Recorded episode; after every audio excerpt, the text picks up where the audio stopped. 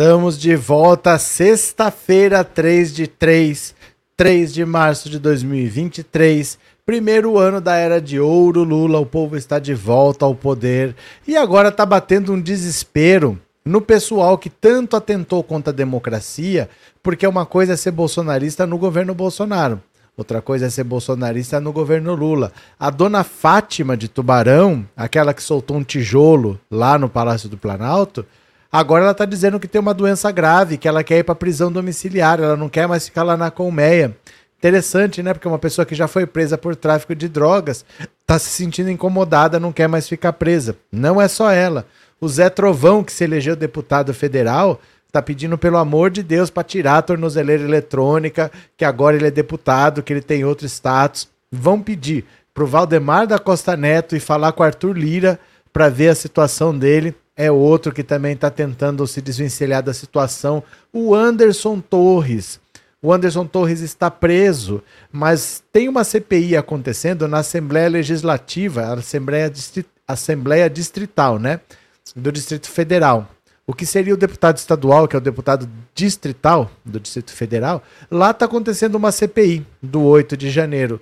E o Anderson Torres foi intimado a prestar depoimento. Ele não quer ir ele está pedindo ao STF para não ir, ou se ele tiver que ir, que ele possa permanecer em silêncio. Por que Anderson Torres não quer falar?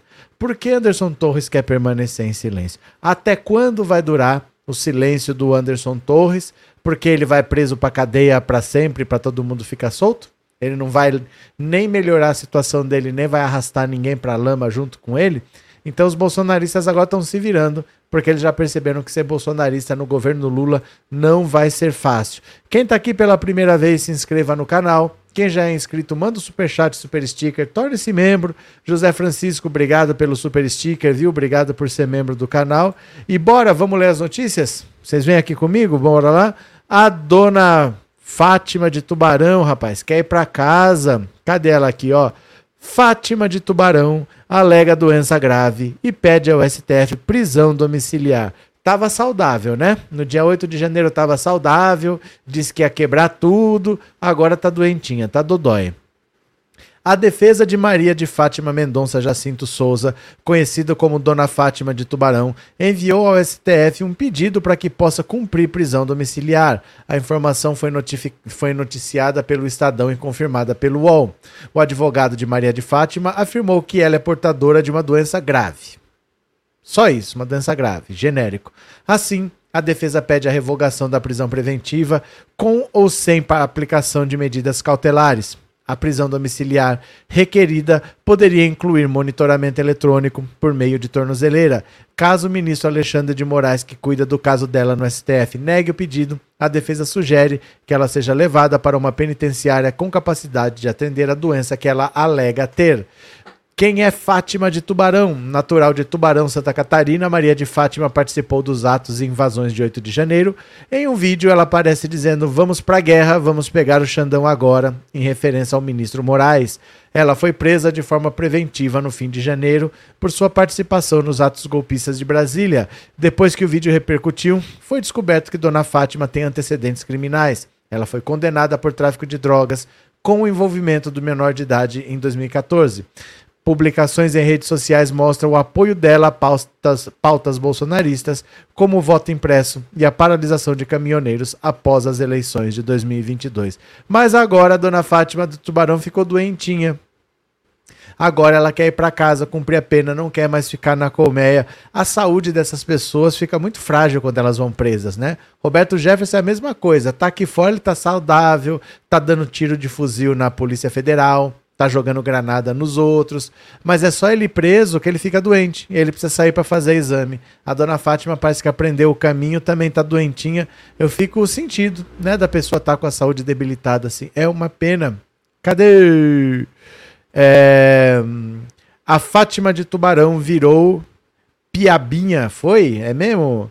É, Sandra, então os sintomas são bem leves. É, porque ela tava Tava ativa dia 8 de janeiro, né?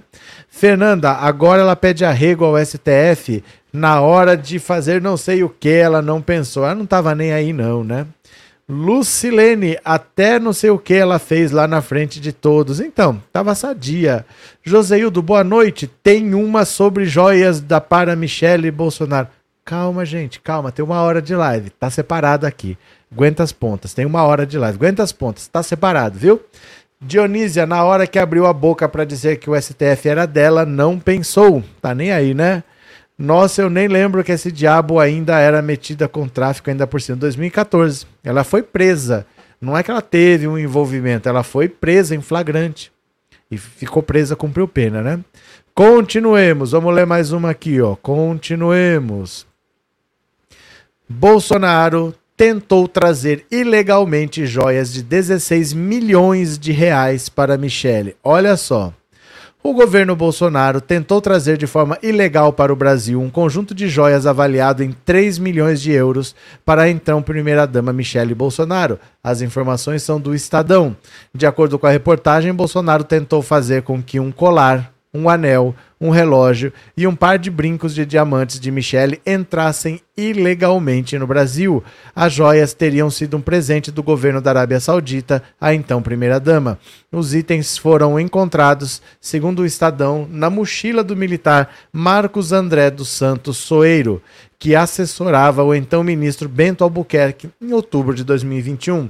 As joias foram retidas pela Receita Federal no aeroporto de Guarulhos, porque a legislação brasileira obriga que seja feita a declaração de bens vindos de fora com valor superior a mil dólares. Segundo o jornal, na ocasião em que as joias foram retidas, Bento Albuquerque quis usar de seu cargo para liberar os diamantes. A cena teria sido gravada por câmeras de segurança do aeroporto. Nesta sexta, ao Estadão, o ex-ministro de Minas e Energia admitiu que trouxe a encomenda para Michele, mas alegou não saber o que tinha dentro porque o pacote estava fechado. Gente, essa é uma desculpa que chega a doer de tão ridícula. Você lê um negócio tão ridículo desse, dói o seu olho. Porque quando você viaja de avião, a moça da companhia aérea pergunta: Foi você que embalou a sua mala? Foi. Você deixou essa mala sem supervisão em algum momento? Você fala, não. Tem algum objeto pontiagudo, explosivo, não sei o que, não sei o que? Você tem que falar que não. Você é obrigado a saber o que tem dentro da sua bagagem e você é responsável pelo que está lá. Isso não existe uma autoridade falar que não sabia o que tinha dentro. Se ele não sabe, ele não pode viajar. Porque pergunta-se. Isso é perguntado. Foi você que embalou? Foi. Tem objeto pontiagudo? Não. Tem explosivo? Não. Tem líquido? Tem não sei o quê? Você tem que saber. Não existe não saber o que tem dentro. É uma desculpa ridícula, né? Ainda segundo o Estadão, nos últimos meses de seu governo, Bolsonaro recorreu a ministérios pelo menos quatro vezes na tentativa de reaver as peças de diamantes, mas não conseguiu. Bolsonaro chegou a enviar um ofício em 28 de dezembro de 2022, às vésperas do fim de seu governo, para que as joias fossem devolvidas, mas novamente recebeu uma negativa da Receita. Caso queira reaver as joias milionárias, Bolsonaro deve pagar o imposto de importação, que equivale a 50% do valor estimado do bem, além de uma multa de 25% por tentar trazer objetos para o país de forma ilegal de acordo com a reportagem, ainda segundo o jornal, o governo brasileiro poderia ter recebido as joias como um presente oficial, mas nesses casos, os bens ficariam para o Estado e não com a família Bolsonaro. O Estadão afirmou que entrou em contato com Jair Bolsonaro e com o advogado Frederic Wassef, que se apresentou como representante do ex-presidente, disse que não comentaria o assunto interessante, né? Um conjunto de joias de 3 milhões de dólares que só serve para seduzir trouxa. Porque as joias só têm esse valor lá na joalheria. Se você quiser vender, só paga o valor do metal e normalmente só do ouro, que é o que mais interessa. Essas joias, elas têm valor na loja e tem valor para você. Se você revender, você não retira nem 10% desse valor. Então só serve para gente deslumbrada. Nossa, estou recebendo joias de 3 milhões de dólares. Não está. Não está. É um presente muito inferior a isso.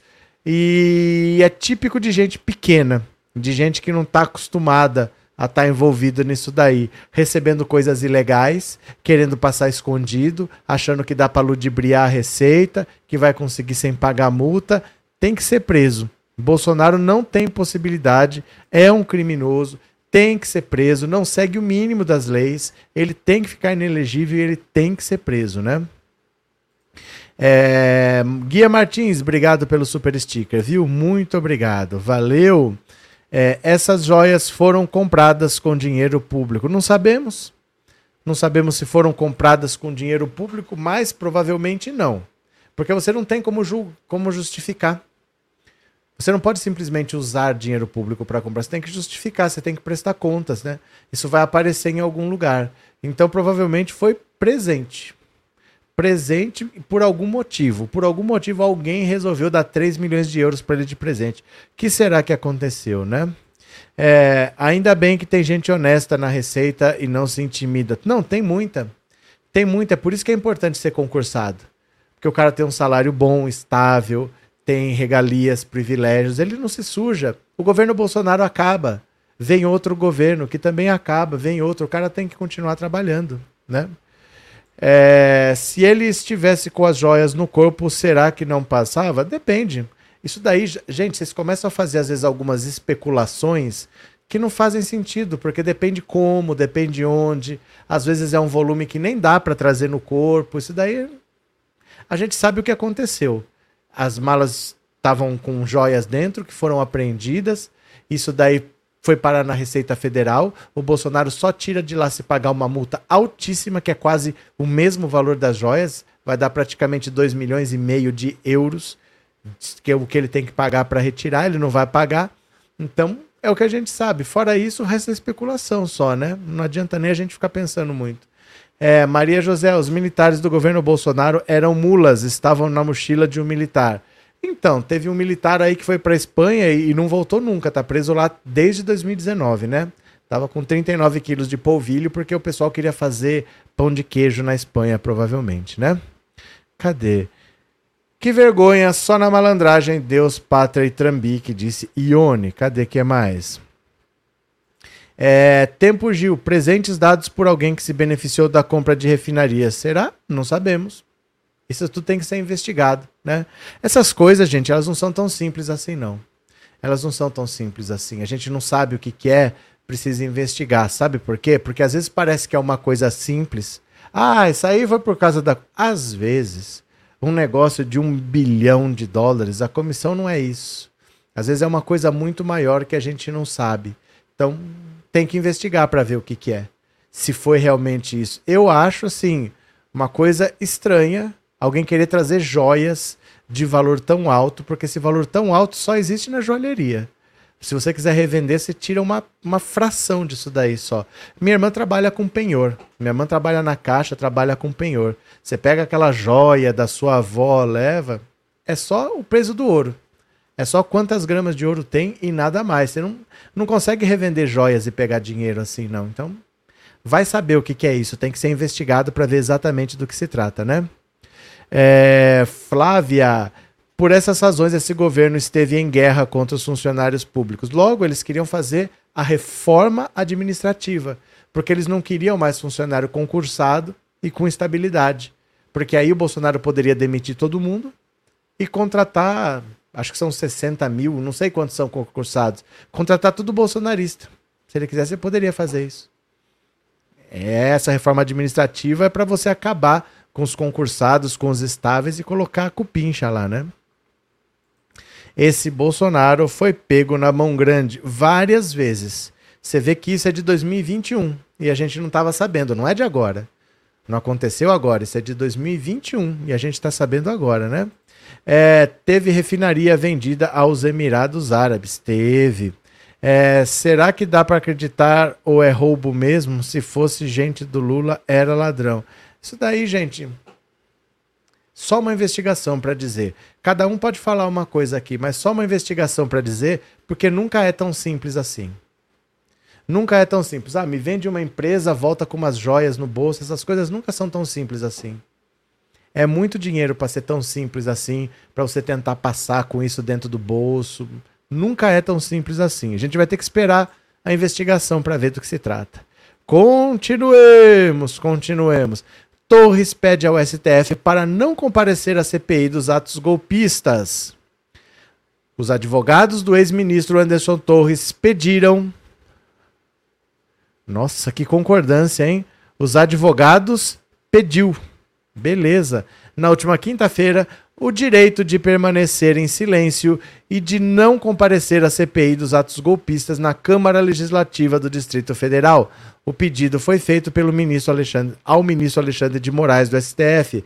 Torres está com depoimento marcado para a próxima quinta-feira. A primeira oitiva desta CPI, Comissão Parlamentar de Inquérito, aconteceu ontem, às 10 horas, com o depoimento do secretário adjunto de Segurança Pública, Fernando de Souza, e a ex subsecretária de Inteligência Marília Ferreira, que fazem parte da equipe do ex-ministro da Justiça. Segundo a defesa de Torres, inexiste o interesse do ex-ministro para participar da CPI, porque ele já se desincumbiu dessa missão quando por mais de 10 horas prestou depoimento à Polícia Federal. Os advogados ainda alegam que o processo não está sob sigilo e que os membros da comissão podem ter acesso ao material. A CPI foi criada para investigar os atos golpistas que depredaram os prédios do Palácio do Planalto, Congresso Nacional e STF.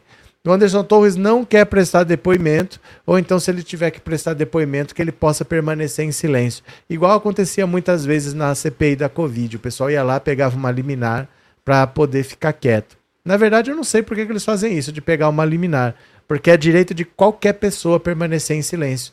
Né? Você faz uma pergunta para mim, eu não sei, eu posso não saber, eu vou permanecer em silêncio. Como é que você vai decidir se eu sei ou se eu não sei? Porque eu posso não saber. Ah, não sei, não sei, não sei, não sei. Então a pessoa ela não é obrigada a falar. Ela fala se ela quiser, porque falar é bom para ela. Quando ela fala, ela está explicando o que aconteceu e ela está se defendendo. É ruim para a pessoa não falar, usar o direito de permanecer em silêncio, porque ela está desperdiçando uma chance de se defender, né? É, o passarinho piu-piu não vai abrir o bico, vai continuar na gaiola, igual ele fazia com as aves silvestres. Neuza. É, Maria José. Ana Teixeira Anderson Torres come comida de restaurante. A PF permitiu. Cadê? É, isso é uma confissão, Eva. Então, ele está pedindo para não ir. Está pedindo para não ir. Vamos ver mais uma? Bolos sobre Ricardo Nunes, prefeito de São Paulo. Cidade cheio de problema e ele está preocupado comigo. Ai, meu Deus do céu.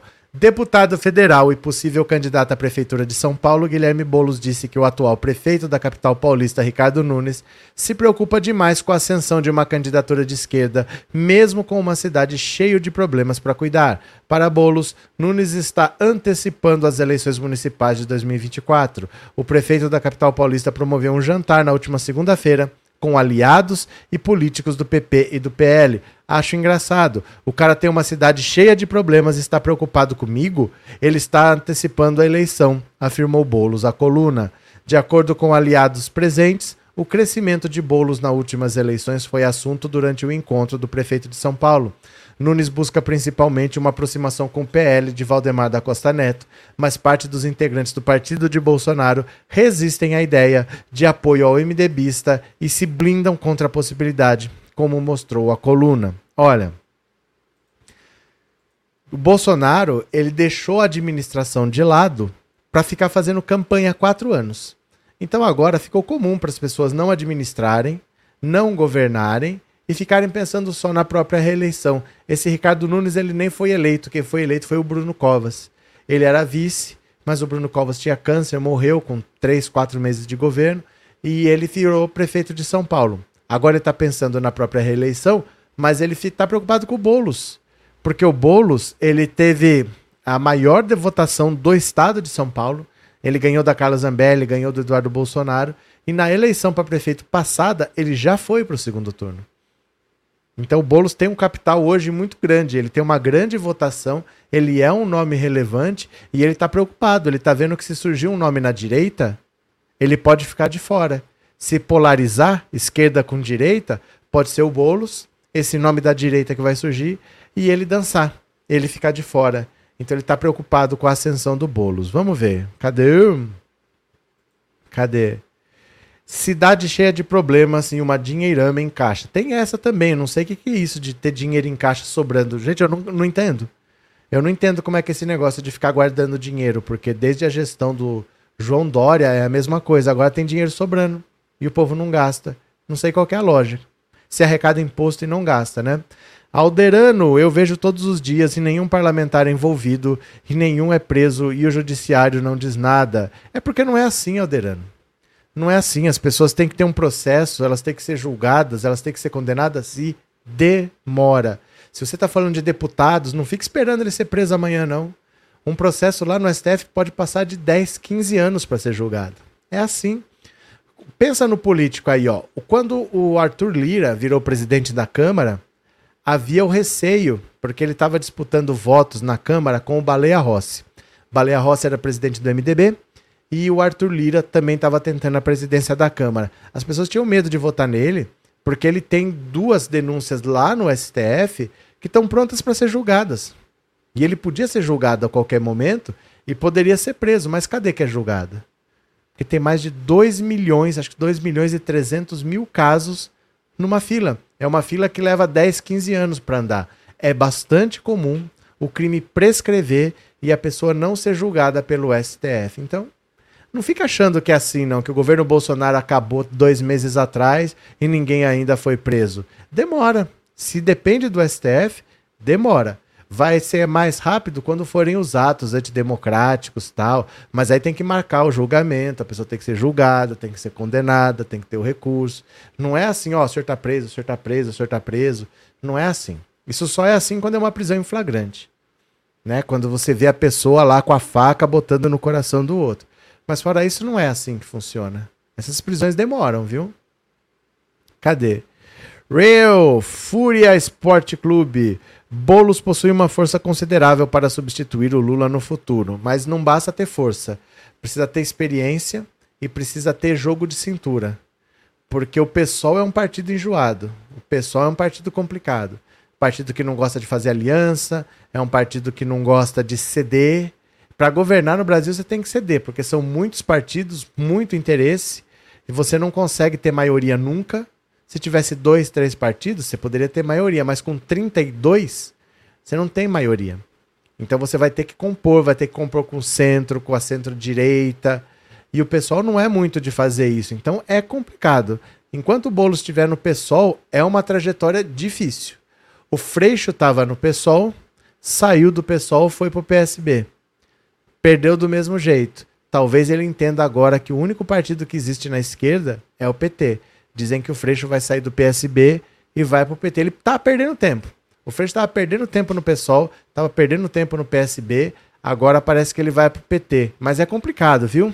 É complicado. O Boulos ganhar e governar pelo PSOL é um partido muito pequeno, sem estrutura, é um partido meio é, destemperado, assim. É difícil, não é tão simples, não. Vamos ver.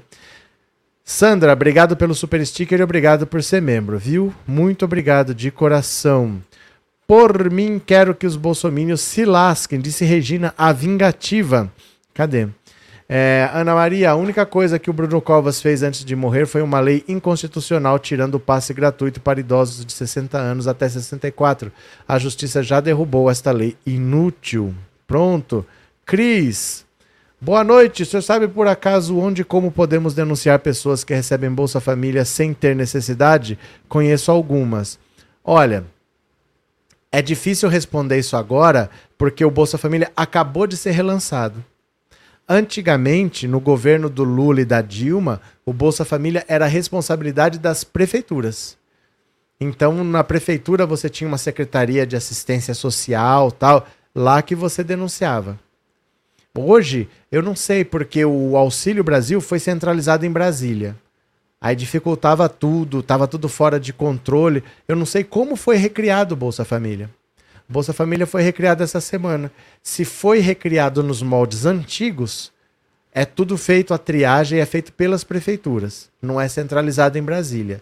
Aí é na prefeitura que você vai, provavelmente na Secretaria de Assistência Social. Mas eu não sei dizer para você porque acabou de ser relançado, entendeu? Então é até uma coisa para a gente procurar para ver como que funciona, como que está sendo o cadastramento. Antigamente era, era centralizado nos municípios. Então vamos ver, tem que esperar para ver. Eu vou tentar descobrir, tá? Se eu descobrir, eu falo, viu, Cris? Eu vou tentar descobrir porque eu não sei como que foi relançado o Bolsa Família. Vamos ver. Cadê? Pega lá um copo, um outro. Cadê? Dona Fátima deixou o melhor dela no STF, pior que tenha que é pior que tenha pena da véia é a cara da titia. O que, que aconteceu? Mei Silva. É, esses aviões do ex-governo levam drogas e voltam também com diamantes. Marcos, denúncia gravíssima. É, o funcionário da Receita Federal foi corretíssimo, mas eles normalmente são. Eles são concursados, são pessoas sérias. O governo vai passar e vai sair, eles vão continuar lá, né? Bora para mais uma? Bora para mais uma? Bora. Compartilhou. Bora. Vem para cá. Deputada bolsonarista expõe empregados nas redes para provar que não é racista. Sabe aquele cara que tira foto com dois negros do lado e fala: Olha, o cara que limpa o cocô do meu cachorro é negro, eu não sou racista? Pois essa mulher fez isso aqui, ó, essa criatura. Essa criatura fez isso, ó. A deputada estadual Abigail Cunha, do PL do Maranhão, publicou uma foto na sexta-feira ao lado de suas empregadas domésticas e causou polêmica nas redes ao dizer que as donas de sua casa são mulheres negras. Ela acabou de ser anunciada pelo governador Carlos Brandão como nova secretária da Mulher do Estado.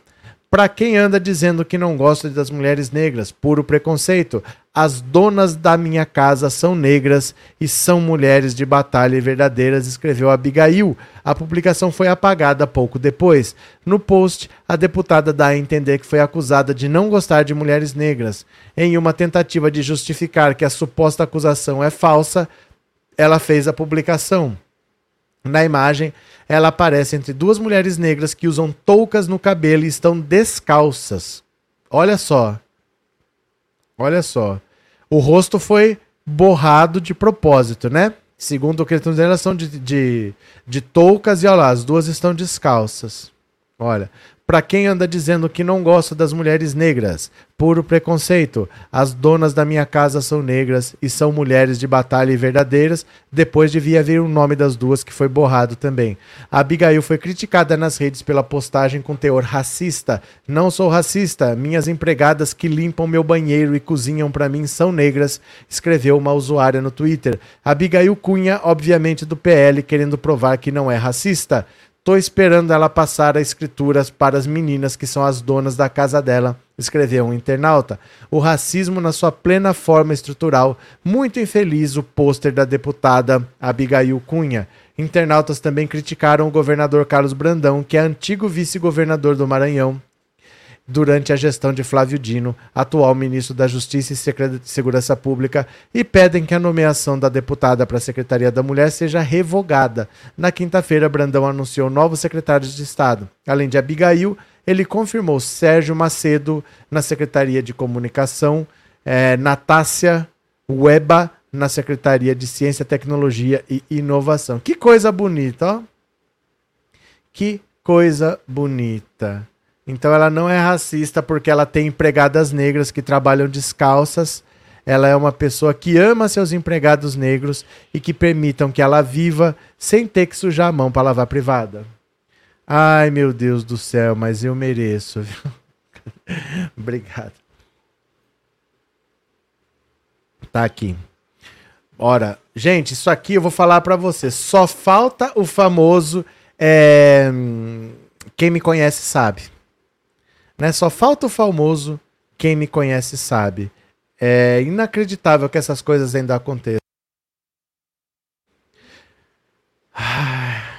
Cada dia que a gente vê essas coisas no Brasil, eu vou, te falar uma coisa, viu?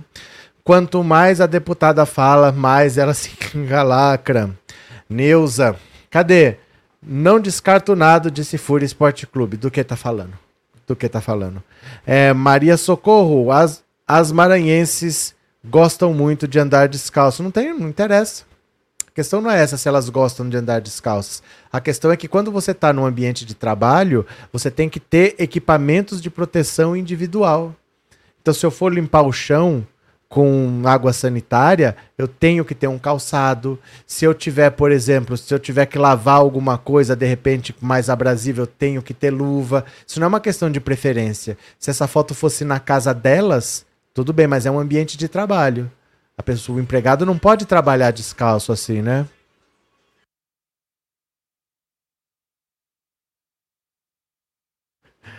Então não dá para ser assim desse jeito porque elas gostam. Eu não faço o que eu gosto no meu trabalho. Né? Se eu tô no meu trabalho, eu não faço o que eu gosto. Cadê? É, fazem isso propositalmente. É apito para cachorro, alternativa rock BR. O Bozo fez isso sempre com aquele deputado federal moreno, o Hélio Negão. Cadê? Ivan, sobre as joias, eu acho que foi um presente do Sheik Michele pela entrega criminosa da refinaria da Bahia. Será? Não sei. Não sei. Precisa ter uma investigação. Não adianta a gente achar, né? O que a gente não pode provar, a gente pode especular o que a gente quiser, mas a gente não vai para lugar nenhum. A gente precisa de uma investigação séria, porque isso não é de agora, isso é de 2021, né? É, esse povo não valoriza os colaboradores, mas ninguém vai valorizar colaboradores em um país feito na base da escravidão. Né? O trabalho no Brasil não, é, não tem valor, né? Cadê? Maria José, essas joias são contrabando do Bozo. É que assim, ó. É muito difícil a gente adivinhar o que é. Porque pode ser qualquer coisa. Quando envolve milhões, gente, não pensem no óbvio, viu? Quando envolve milhões, não pensem no óbvio, vai por mim. Pode ser qualquer coisa e dificilmente vai ser o que a gente acha que é. Porque quando tem milhões, pode ser qualquer coisa mesmo. Eu tô, tô medindo as palavras para não falar algumas coisas, mas pode envolver a segurança das pessoas, pode envolver a vida das pessoas. Onde tem milhão, bilhão, você não duvide de nada. Precisa ser investigado. Não pense numa solução simples. Olha isso assim, porque nunca é. Quando envolve milhões, pode ser qualquer coisa. Vai por mim, viu? Cadê? É simbólico, pois escravos não usavam sapatos. É o desprezo, né? É o desprezo pelo, pelo trabalho do outro. Bora, bora, bora, continua, continua. É, bolsonaristas do PL pedem socorro a Valdemar para salvar Zé Trovão. Zé Trovão não quer mais andar de tornozeleira, gente. O Zé Trovão tá incomodado de ficar circulando no meio de outros deputados com tornozeleira eletrônica. Por que será? Porque é coisa de bandido? Porque isso é coisa de bandido? Cadê? Na reunião do Partido Liberal com sua bancada de 99 deputados federais, realizada na última quarta-feira em Brasília, a bolsonarista Bia Kicis fez um pedido para Valdemar Costa Neto, presidente da legenda, defendesse publicamente um de seus filiados, o ex-caminhoneiro Zé Trovão. Nunca foi nem caminhoneiro, hein? Nunca nem foi caminhoneiro. Preso por atos antidemocráticos em 2021, o parlamentar usa até hoje uma tornozeleira eletrônica por determinação de Alexandre de Moraes. Após a fala de Kisses, outros deputados apoiaram a ideia e Valdemar ficou até de falar com Arthur Lira sobre o assunto. Olha, é fácil. É só o Alexandre de Moraes marcar o julgamento dele. Ele não quer mais usar a tornozeleira? Vamos marcar o julgamento. Ou ele vai para cadeia, ou ele tira a tornozeleira porque ele é absolvido. Dá para fazer isso.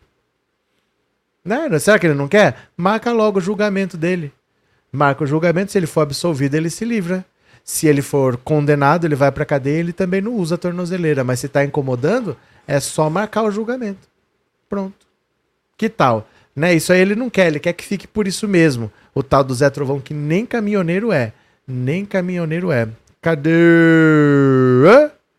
Ah, cadê, cadê, cadê, cadê? Bora como é que é? Essa foi boa, Isabel. O que aconteceu, Suzane? O meu nariz tá coçando, gente. Meu nariz tá coçando. Bora.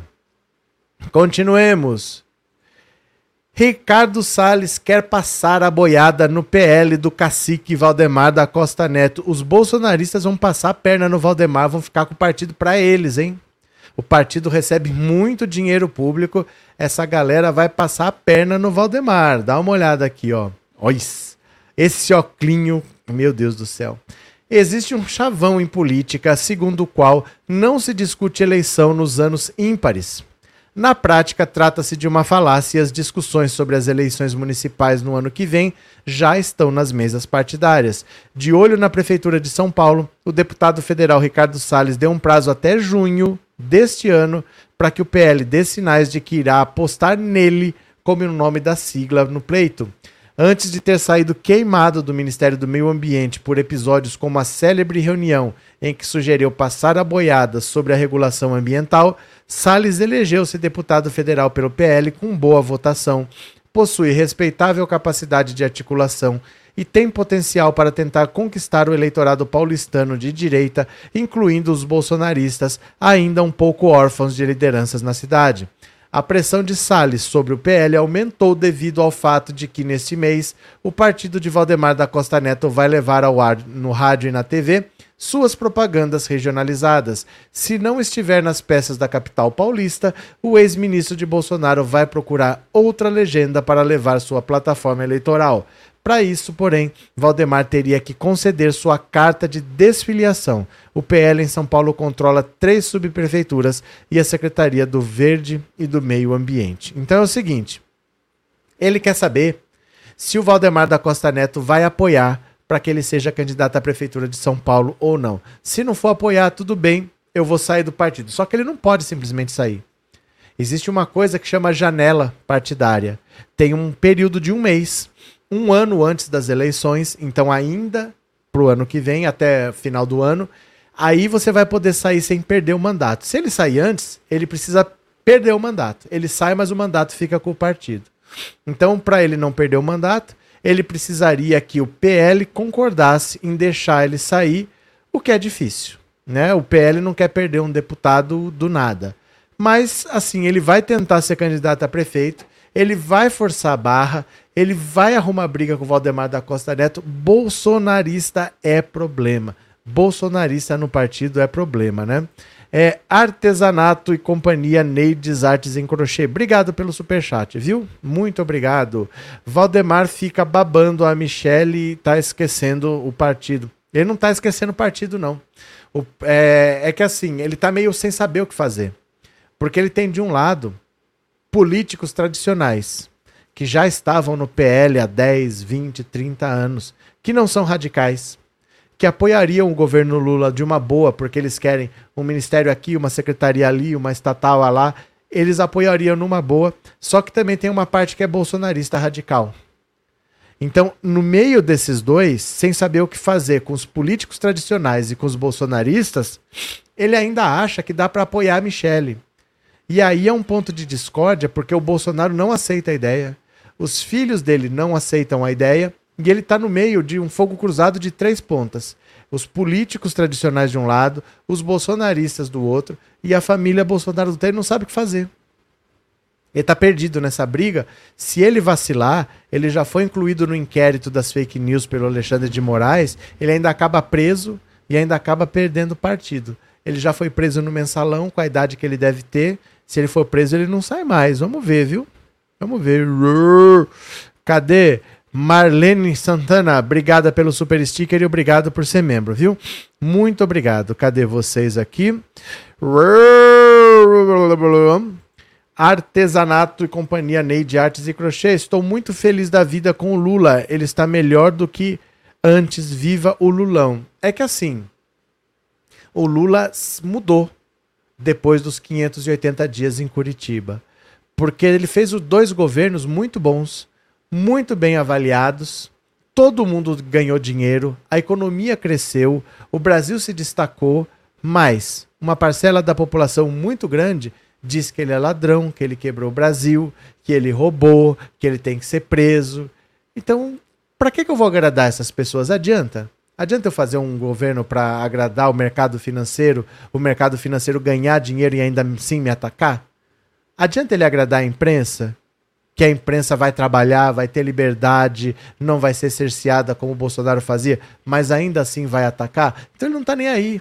Ele está comprando briga com o Banco Central, com a Petrobras, com o mercado financeiro. Ele não está nem aí. Ele está fazendo um governo muito mais assertivo do que as pessoas pensavam porque ele mudou muito depois desses 580 dias, ele pensou muito e ele viu que não adianta.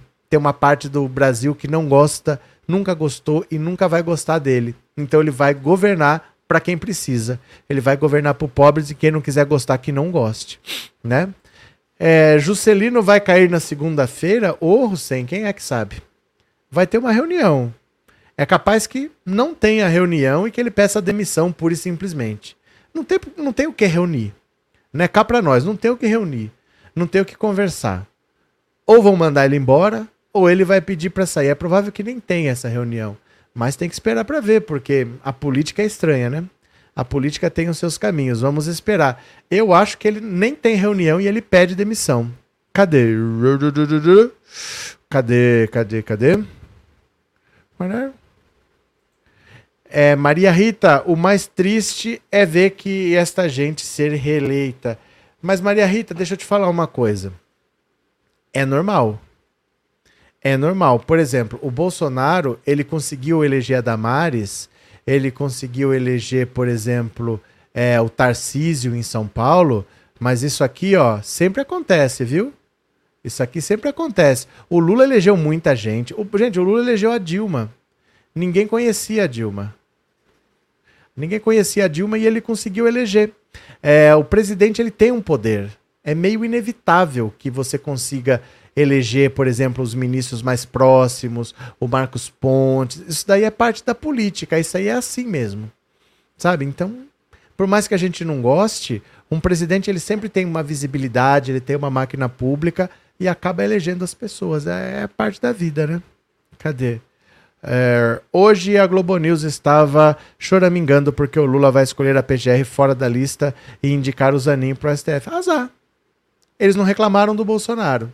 Por que, que agora o Lula precisa fazer o que eles nunca cobraram do Bolsonaro? O Bonner perguntou para ele, na entrevista lá do Jornal Nacional, se ele ia seguir a lista tríplice, se ele ia indicar o PGR como ele fazia antigamente, mas não perguntou para o Bolsonaro. Sendo que ele estava perguntando para o Lula por que o Bolsonaro não fez. Então eles querem saber se o Lula vai fazer o que ninguém cobra do Bolsonaro. O Bolsonaro foi lá e ele não perguntou. Por que, que ele pergunta pro Lula e não pergunta pro motivo da dúvida, né? Cadê? Ele está certo, Nina. Obrigado. Cadê? Onde está os bolsomínios está o problema. Márcia Santos. Verdade. Vamos ler mais uma. Vamos ler mais uma. Bora. Cadê, cadê, cadê?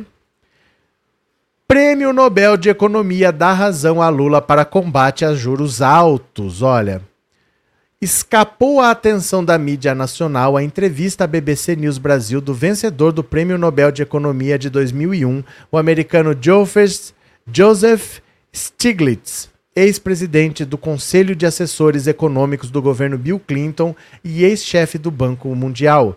Stiglitz disse que os governos de centro-esquerda gerem melhor a economia do que a direita e que Lula está certo em criticar o Banco Central por manter a taxa básica de juros do Brasil em 13,75% ao ano.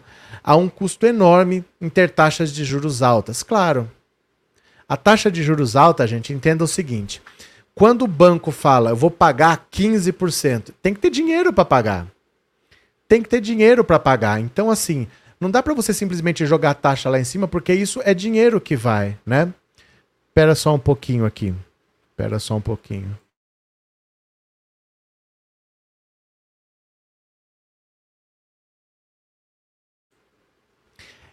É, cadê? Voltemos, voltemos.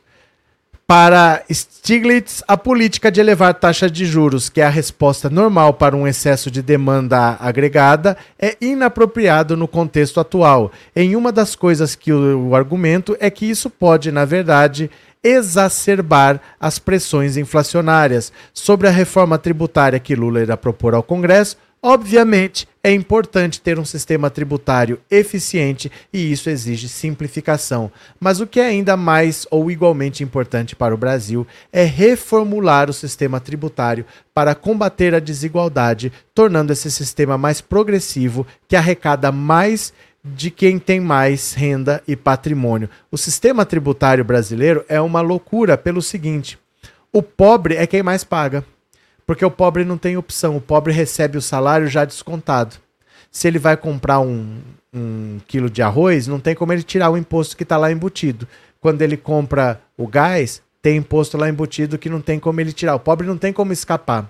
E quando você é rico, você monta uma empresa, aí você recebe os dividendos aqui, passa para lá, passa para cá, você não paga o imposto, depois vem o refinanciamento e você não paga uma parte, depois o governo perdoa. O rico ele paga muito pouco imposto. Então o certo seria um sistema progressivo. Quanto mais você tem, mais você paga. Mas o sistema brasileiro ele é regressivo. Quanto mais você tem, menos você paga. E aí o peso dos impostos recai sobre os pobres. Né? Não é justo isso e a economia não consegue funcionar assim. Porque os ricos que têm muito dinheiro, eles sempre vão ter muito dinheiro, porque o dinheiro sempre continua com eles e eles vão ganhando dinheiro sem fazer nada. Eles teriam que colocar para produzir esse dinheiro ou então o imposto vai comendo. O imposto vai comendo. Tem gente que tem terra porque o pai tinha terra, porque o avô tinha terra, porque o bisavô tinha terra, e eles não fazem nada com a terra e a terra continua lá. Né? Não pode ser desse jeito. Cadê? Hussein Brasil. Corrupção do Bozo, joias contrabandeadas devem ter sido caixinha de contrapartida. De novo, eu vou falar uma coisa para vocês. Quando envolve milhões, não pense que as coisas são tão simples assim. Joias contrabandeadas, caixinha. Pode envolver coisa muito maior que você não faz ideia. Porque é muita coisa envolvida, sabe? Se tiver, eu vou falar de uma maneira mais clara para ver se vocês entendem. Se tivesse um bilhão de dólares envolvidos e tivesse que matar alguém, todo mundo mataria. Você entendeu? Então, uma comissão de um negócio muito grande, a gente achar que é uma joiazinha contrabandeada que vai na mala, quando envolve milhões, nunca é só aquilo. Às vezes aquilo pode estar tá ali para ser achado. Você entendeu? Então, assim, isso aqui vai passar. Isso aqui vai passar. Isso aqui ninguém vai ver. Eu vou deixar aquilo ali para dizer que eles estão trabalhando para não dizer que ninguém viu. Ó, isso aqui você pode pegar. A gente não sabe, gente. A gente não sabe. Vamos esperar para ver, precisa ter uma investigação, porque quando envolve milhões, é sempre mais complicado do que a gente pensa. Cadê que mais aqui? Cadê, cadê, cadê? É, enquanto Valdemar bajula a Peguete, o Salles quer tomar o partido dele. Ah, o, o bolsonarismo já tentou roubar o partido do Valdemar várias vezes, né? É, Robson, mas não tem razão para os juros altos, não há compras exageradas para que aumente a inflação. Não, não tem. Não tem. É o que ele falou, não tem porquê, né? Rosimar está parecendo aquelas sogras chatas que aconteceu. Meire, cadê? É Maria Carolina, por que o Bolsonaro de 5 em 5 minutos ameaçava não renovar o direito da emissora Globo? Estava sem saída, estou me referindo à bronca com a emissora, está com... Oi, Lulu... Como é que é? Por que o Bolsonaro, de 5 em 5 minutos, ameaçava não renovar o direito da emissora? A Globo estava sem saída. Estou me referindo à bronca que a emissora está com Oi Lulu. Não entendi. O que você quis dizer, Maria Carolina? Não entendi.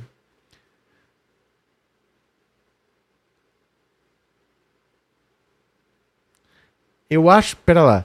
Você está falando que o Bolsonaro ameaçava a Globo de 5 em 5 minutos. E aí ela estava sem saída, por isso apoiou o Lula. Mas agora que não tem mais a ameaça do Bolsonaro, ela tá batendo no Lula. Acho que é isso, né? Que você quis dizer? É que assim, ó. A família Marinho é uma das famílias mais ricas do Brasil. Eles nunca vão ter interesse num governo que ajude trabalhadores. Por que governo que ajude trabalhadores? Eles são ricos, eles querem é dinheiro sem fazer nada. Os filhos do Roberto Marinho, eles nem têm interesse na Rede Globo. O que eles querem é colocar o dinheiro no banco e ganhar dinheiro sem fazer nada.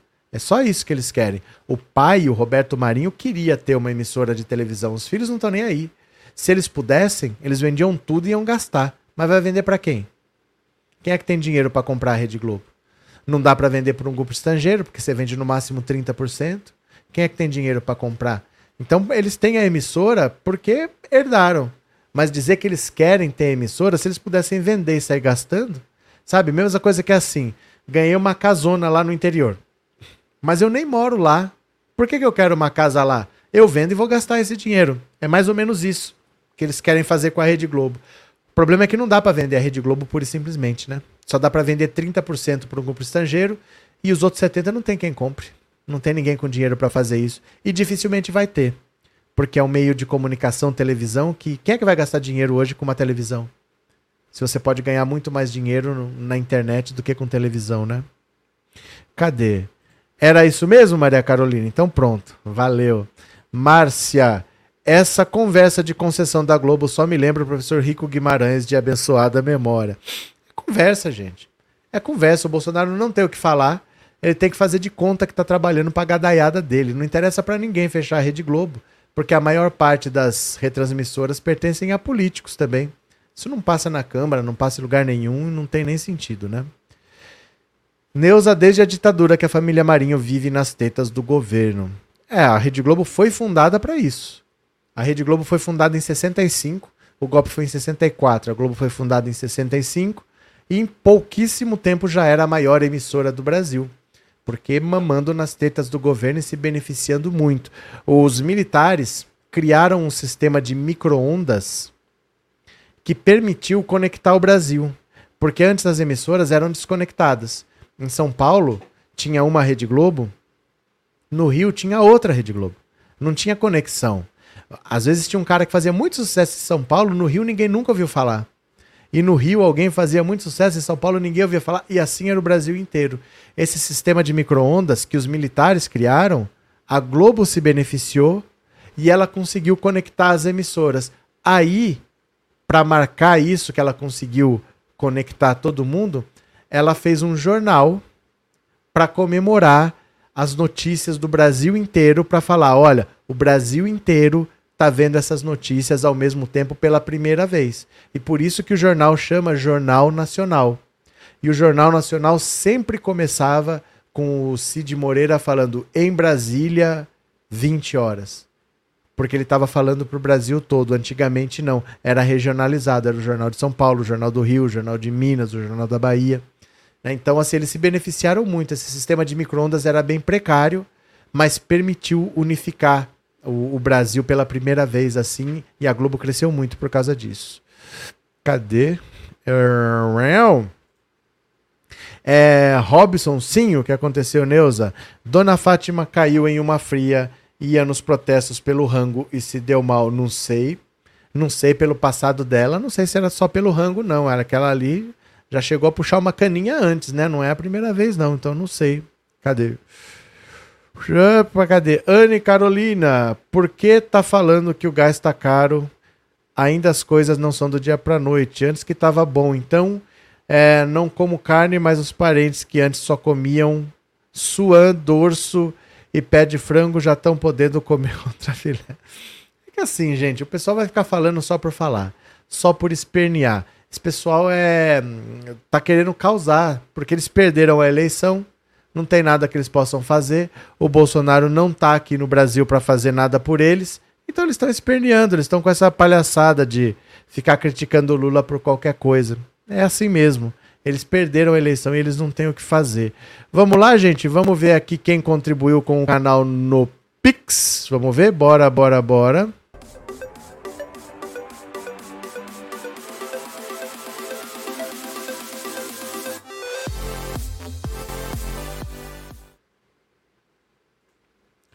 Valeu, aqui estamos. Vamos ver aqui, ó. Abriu o aplicativo. Vamos ver se caiu o Pix da Lei Rouanet. Vamos ver se caiu o Pix da Lei Rouanet. Olha só. É, Cristiane Guidetti Caetiti, muito obrigado de coração. É, Raimunda Paula Silva, muito obrigado. Otávio Sampaio da Silva Filho, muito obrigado. E. Rinaldo Félix Costa, muito obrigado também. Foram esses. Obrigado a todo mundo que colaborou. Obrigado de coração. E agora vamos fazer o resumo do dia, tá? Live de 10 minutinhos, rapidinho. Vamos passar por essas notícias aqui a jato. Venham comigo. Para quem não vai, um bom fim de semana, um bom sábado. Amanhã a gente tá de volta, hein? Bora lá? Bora lá? Vamos fazer o resumo do dia? Bora, venham comigo, venham comigo e foi. Valeu, tchau.